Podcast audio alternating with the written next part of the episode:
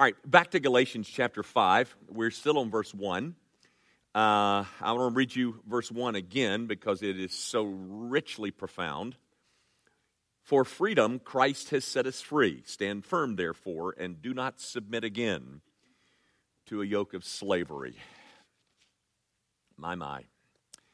Um, there are those among us, um, and maybe it's all of you, I don't know, who get uh, some, a, a, tad nervous when I start talking about this freedom thing. Um, you're, you're concerned and um, fearful that um, uh, any emphasis on freedom um, uh, would remove, I mean, doesn't that remove any motive or incentive to a godly life? Well, guys, that's a fair question. It's a reasonable question. And um, so to comfort you, I want to, I, mean, and by the way, Paul realizes it's a question that exists. And, and so he addresses it. And I want you to look at verse 13, um, where he says, um, For you were called to freedom, brothers, only do not use your freedom as an opportunity for the flesh. Now, my, my point is, he issues a stern warning against abuses of freedom. Um, and we're going to get to that um, in about four months. Um, we'll get to verse 13. And so, all of you who have concerns that uh, too much freedom is being um, enjoyed, just just relax. Um, it, you know, wait um, until we get to verse 13, and then the scriptures will balance uh, the overall message. But you can't get to verse 13 until you've really um, enjoyed verse 1. Tonight, I want you to look at the second half of verse 1, um, where Paul says, Stand firm. Um, um, guys, that's what I see myself doing tonight. Not, not me standing firm, but helping us to stand firm. Um, over this issue of freedom our freedom in Christ. Um, look at what is at stake. He says in verse 1 Stand firm, therefore, and do not submit again to a yoke of slavery. If we fail to stand firm in this freedom that is ours, we will inevitably end up in some kind of slavery, some kind of bondage. Um, and, and I want you to notice his very picturesque language. The, the bondage that he fears um, that God's people will experience, he likens it, look, to a, um, a yoke um, of slavery. Gang, um, you know what they put a yoke around, don't you? Oxen. Oxen, they put an oak, they put it around, uh, you know, these brute beasts. They put this yoke around them. Um, listen to this statement. This is in Acts 15. You don't need to turn. Uh, Peter is speaking here, and Peter says to the Jerusalem council, Now therefore, why are you putting God to the test by placing a yoke on the neck of the disciples that neither our fathers nor we have been able to bear. Why are you putting God to the test? Pardon me. Um, by encouraging them into some brand uh, of slavery. And the, and the image here is these brute beasts with a yoke around their neck um, don't do that, says Peter in Acts 15.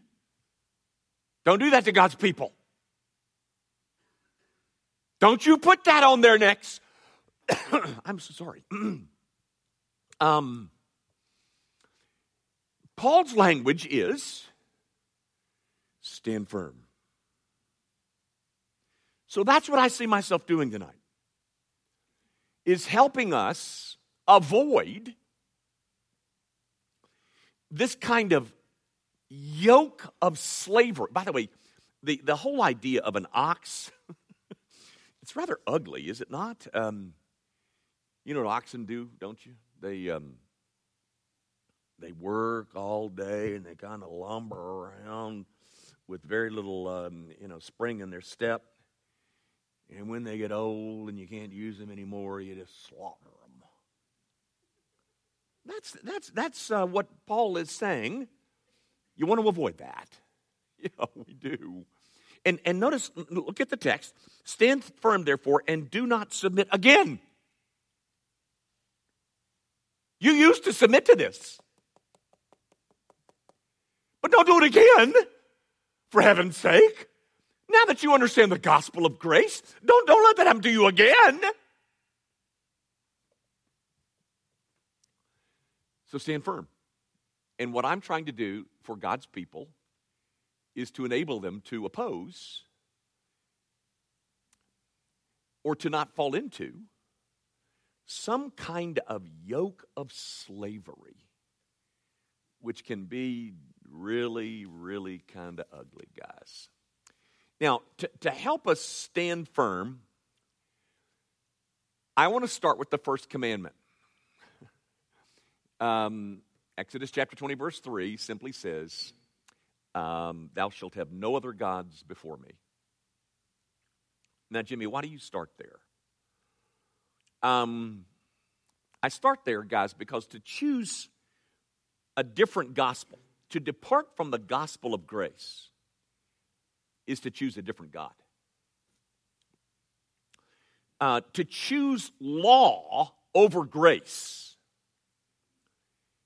is to choose another God. It's a different gospel, it's a different God. And, and the first commandment is don't get any other gods, stick with this one. The God who has um, gone to great extremes to uh, deliver us from our bondage. You know, he did that for Israel, you remember? They were in Egypt and uh, they were in bondage, and he goes to all these extremes to get them out of there. Don't go back there, for heaven's sake. Just stick with this God. Just stick with the right God. And if you if you depart from this God, if you depart from this gospel, what, what you're doing is is you're chasing after a a different God, a different a, a substitute deity. And guys, I would say to you that the devil delights to take away your liberty. He, he loves to see you in bondage, and the way that he does that most slyly is that he, um, he does it by putting in its place, that is our liberty, he puts in its place um, an idol, um, a performance idol, a false God, or law, whatever you want to call it. Um, he gets us to put in the place of the, the gospel of grace and freedom Put something else in there. Get rid of that, says the devil, and put in there something that will ultimately carry you into bondage. Oh, you used to be in bondage. For heaven's sakes, don't go there again. Stand firm. So that's what we're going to try to do, guys, is to um, um, I'm going to try to give you just a few examples of how we have failed to stand firm. And um, as I said, Satan has tricked us into putting in the place of this gospel of grace and freedom this other thing, which is a different God. It's a different gospel. It's a, it's, it's, it enslaves and it turns you into a, an old dumb ox with a yoke around your neck. Well, uh, Dr. Young, uh, that's a little uh, over the top. Well, is it? I want to give you three examples of the way that we um, that we've been robbed of freedom and replaced it with bondage, um, slavery, by um, by adopting a substitute deity. That which is not God, but we made it a God. All right, guys, let's say that um, the thing that you seek to use to establish your worth. Um, I'm just going to give you some examples, and let's let's say that you use thinness or beauty or shape, your shape. That's the thing that you use to to tell the world that you really are valuable. Your thinness, your beauty, your shape. Um, let, let, me, let me quickly inform you that it's not going to last. um, age will see to it that it doesn't last. But, but beyond that,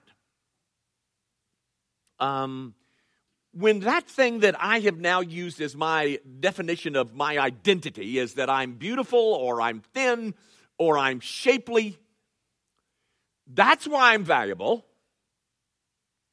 when that gets threatened by some set of circumstances, um, oh, it does not. It, it's um, it's it's enslaving. Um, for instance, let's. I mean, age will make sure that the, the thing will die or it won't work. But let's just say, and I and I deal with a couple of people a year who who have certain illnesses and they have to take steroids, and as a result of their steroids, they kind of puff up. Did you read in the paper this morning that Erin Andrews, you know who Erin Andrews is? She's the absolutely drop dead gorgeous blonde um, ESPN sports commentator who has cervical cancer. Uh, Fox? Please don't correct me in front of my friends. Um, I mean, does it really matter that it's Fox or ESPN? Uh, this is a rough crowd. Uh, uh, uh, but before the night's over, I'm going to have her on CBS just, just for that. Um, okay, it's Fox. But, but guys, all I'm saying is when circumstances threaten my identity, which is, which is falsely placed in the first place, then, then what happens is that I become uncontrollably anxious. My life is spinning out of control. Um, yeah, yeah, it's spinning. And, and, and do you understand why it's spinning out of control? Because the thing that I that I look to to make me valuable it's gone. It's forsaken me. The thing that I put as my definitional center this is why this is who I am. When it gets threatened by whatever circumstances or age or whatever, then I'm I'm in terror. Because I was trying to get my meaning out of that thing and it didn't work. And so instead of um, my definitional center being Christ in Him crucified and the freedom that is mine in Christ, um, I let Satan talk me into finding something that would that could substitute as my deity and now that deity is gone. And I am left in a peck of trouble. Um, let's say, secondly, another example, let's just say that my the thing that I use to establish my worth is marriage uh, or um, family. Uh, if I'm a single, I am determined that life has got to give me marriage. And you do know that that can be blocked by other people. You know, uh, they can. Uh, nobody asked me out on a date, or, or I don't. Uh, I don't get to ask. I don't anybody to any parties, or you know, or let's say it's let's say it's kids, and for whatever reason, clinically or otherwise, I can't get pregnant as a as a married woman. Um, now, because my God is is marriage slash family slash kid slash something, um, and I don't have it. First of all, I'm very angry, um, resentful, joyless, all marks of slavery. And why am I so angry and resentful and joyless? Because the thing that, that I thought would make me worthwhile, I don't have. And it's somebody else's fault.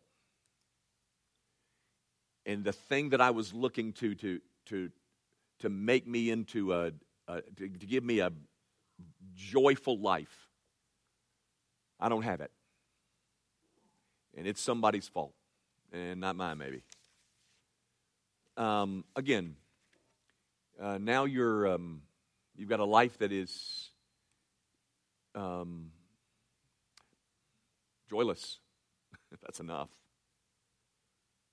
Um, brought on because you substituted in the place where God was supposed to be something that wasn't supposed to be there. It's called a substitute deity. Instead of Christ and the freedom that he offers us, I've got this other. Here's my third example and my last one. Um, my my the way that I'm going to um, the way that I'm going to uh, establish my worth is that I am going to be a good Christian. Please don't use that term around me. Um, a good Christian. I've never met one. Um, I don't know any of them. Uh, a good Christian. But um, to, to achieve that, that goal that's going to give me meaning and uh, value a, amongst people and uh, a sense of worth, I am going to commit myself to this fastidious religious goodness and obedience. Um, I, I am going to, um, uh, I, I'm going to be hot on the trail of all kinds of moral accomplishment or in my world, in, my, in, the, in the preacher world, ministry effectiveness, which is always um, uh, easily quantifiable simply in terms of numbers. That's the thing that's going to give me life or worth. That's what's going to make me valuable among people. Um, forget the card.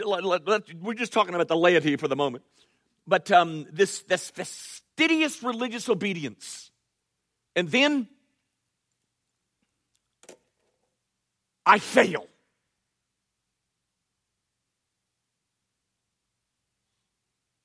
I get a DUI. I hope you don't get one of those things, but. Or I get a divorce.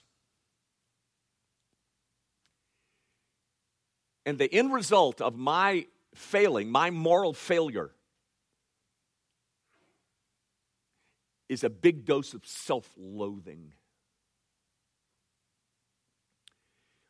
Um, if I fail to live up to the standards that I have set for myself, whatever they are, and if I fail to achieve those in any way, I become anxious I, I, I deal with guilt galore, shame. My, my wife tells me, and, and I don't normally read these books, but my wife does, and she tells me there's so many books on the market these days about shame. Do you know, ladies and gentlemen, if you are dealing with that, you are in bondage? And do you know whose fault that is? that would be yours. Because you let Satan talk you out of the freedom that you have in Christ, and he put in its place some kind of performance idol. I'm going to be a good Christian. And then my marriage fell apart. Okay, I'm not a good Christian according to that standard. What the devil am I?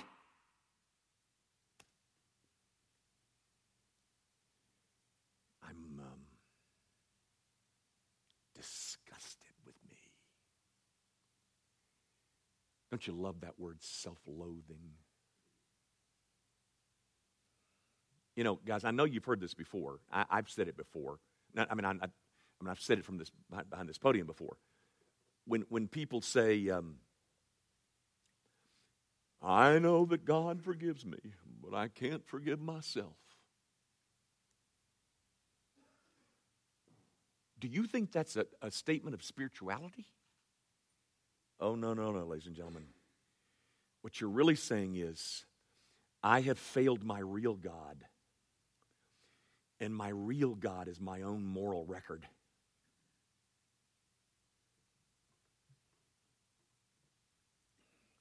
I can't sense forgiveness because I'm too busy loathing myself for having failed my own God that I substituted for the real God who set me free in Christ. Um, guys, religious legalists can never be quite sure that they're living up. Don't you love that? Living up. Living up to the standard either that I set for myself or my church set for me. I, I can never, I can never, I can never know that that I ever did it right. What is the it? Oh, I don't know, baptism, did I repent right? Um, did I did I take the communion right? You know, it, I, I never know that I did it right. So your lives are full of fear, and I'll even say they're full of pride. Because on occasion, when you are maintaining your thinness, or you're you do have sweet little young kids, and and and you are uh, keeping up the standards pretty well, then you feel really good about yourself.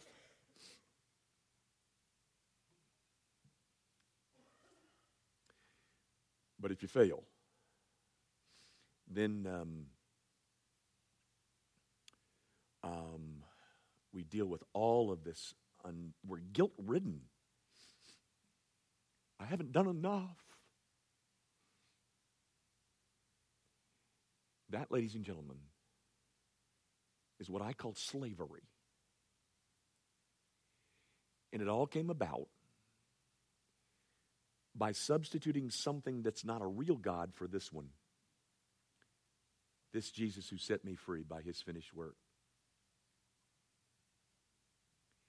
And all the guilt and the shame that you're continuing to struggle with because you had an abortion back in college.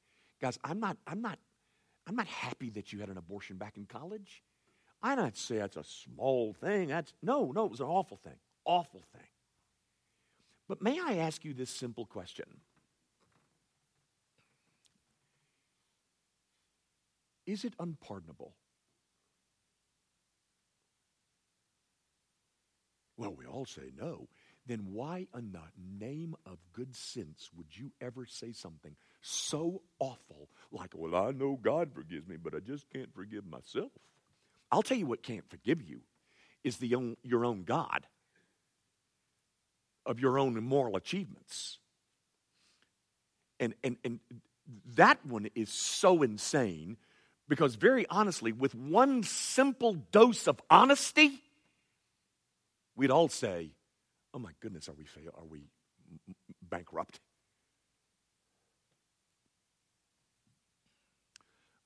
I, I've said this before, but Augustine talks about our best works, our splendid sins. Way to go. In your best moment as in your pursuit of good Christian, you offer to God splendid sins. Instead of enjoying the freedom that is ours in Christ Jesus. That's why Paul says, stand firm. Don't let anybody take that from you. Don't let something or someone rob you of that which is yours, not because you did wonderfully well, but because Jesus did. Now, l- let me finish with just four quick lessons. Um, guys, I, I hope you've stayed with my logic. M- my logic, it, he's, he, he tells us to stand firm. I'm trying to help us stand firm. I started with the first commandment about it because that's what Satan does. If we depart from this gospel, the, for freedom, Christ has said, when we depart from this one, what we put in its place is, is, is a different gospel. It's a different God. It's a substitute deity. And there's, there's dozens of them. I just mentioned three. Um, but in, in this good church going crowd, number three is a biggie. Because we're all trying to outdo the next folk uh, because our God smiles on us. And so there's pride. I did better than you until I lose it. I told Susie the other day. Um,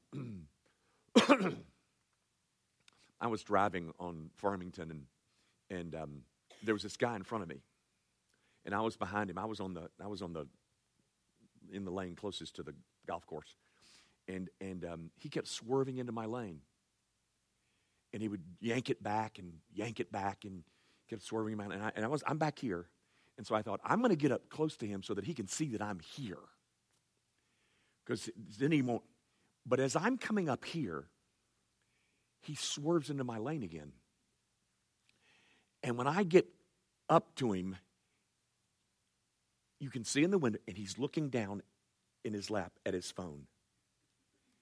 I told Susie it, it's over last night. It's a good thing that I don't own a gun. I mean, I could be downright murderous. I could absolutely shoot somebody for, for that kind of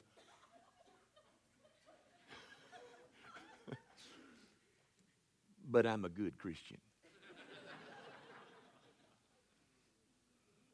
Guys, give it up. Give it up. Go back to this gospel. Enjoy the sweetness and the beauty of this gospel. It's marvelously sweet. And, and it's not a freedom that allows you to go live like you want to. We're going to get to that in about four months. But right now, the trouble in the, in the evangelical church in the South is that we've got a, we've got, we've substituted something for the, the richness of the gospel. Four quick lessons and I'll quit. Number one, none of that other stuff, the thinness, the beauty, the, the shape, the, the marriage, the, the, uh, the kids, the uh, good Christian um, moral accomplishment, uh, clerical success, none of it is going to fulfill you. Because the heart that you've got is not a, shaped like a church. It's not shaped like a family either. There's only one thing that can fill up that empty space in your heart, and it's the living God as presented to you in a gospel of grace. So we cram into our hearts that God, not all this other stuff. It doesn't fit, it won't work, it won't fulfill.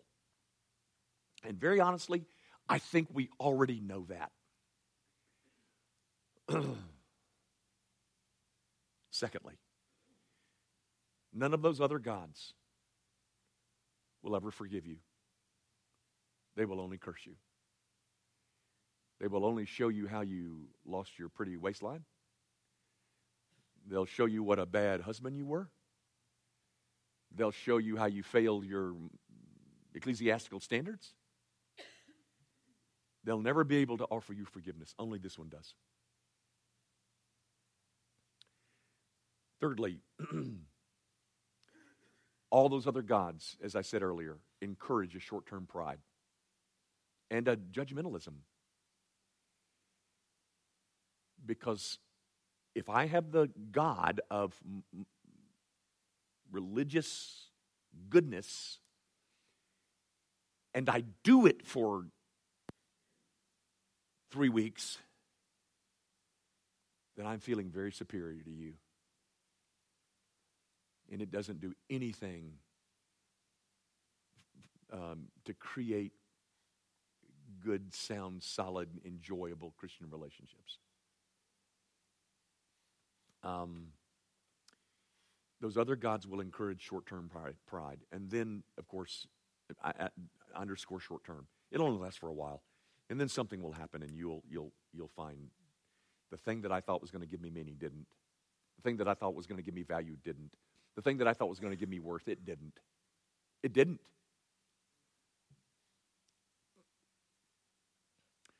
Finally, all of it leads to bondage. That's the exhortation of verse 1.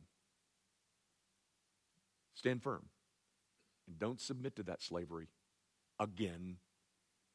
We got out of that because Christ set us free. Don't go back there.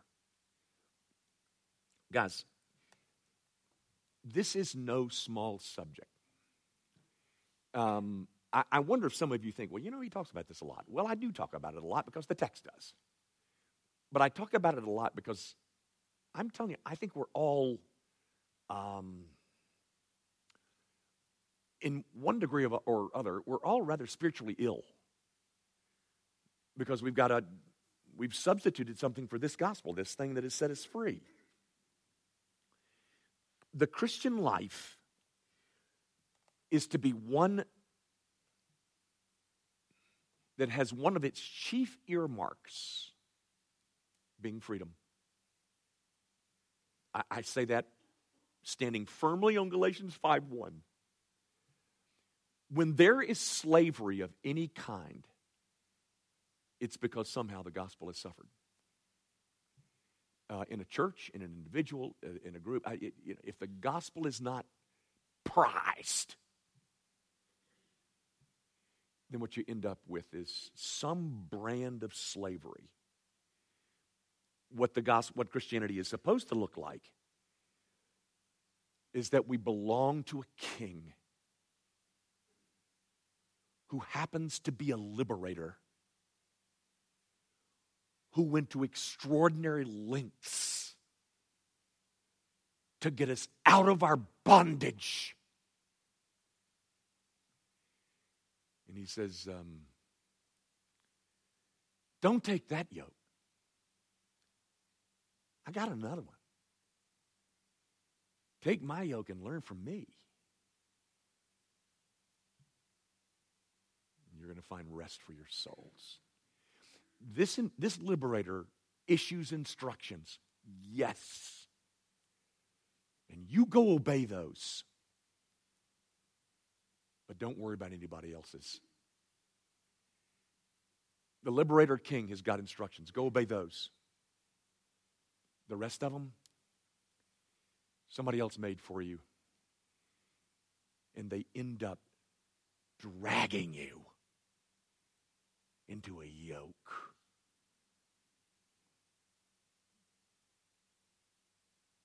Stand firm.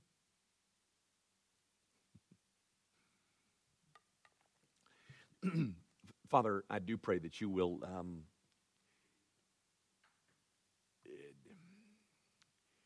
warn your people about the dangers of departing from the purity and the beauty of the gospel. Um, would you remind them that to get off track a, a bit is going to have some enslaving properties to it. The very thing that, that we're supposed to be free from. So, would you, um, would you remind us through this exhortation by the Apostle Paul that the gospel of Jesus Christ is about freedom? It's not about slavery. It's not about bondage. It's not about yokes. It's about the glorious liberation purchased for us by a perfect Savior. Now, Father, for those of us who have sinned against you, by adopting things that we hoped would bring us worth and didn't and couldn't, please forgive us and um, move us back towards this, uh, this gospel of pure grace, the thing that sets us free. We uh, ask all of this, of course, in the name of Christ Jesus. Amen.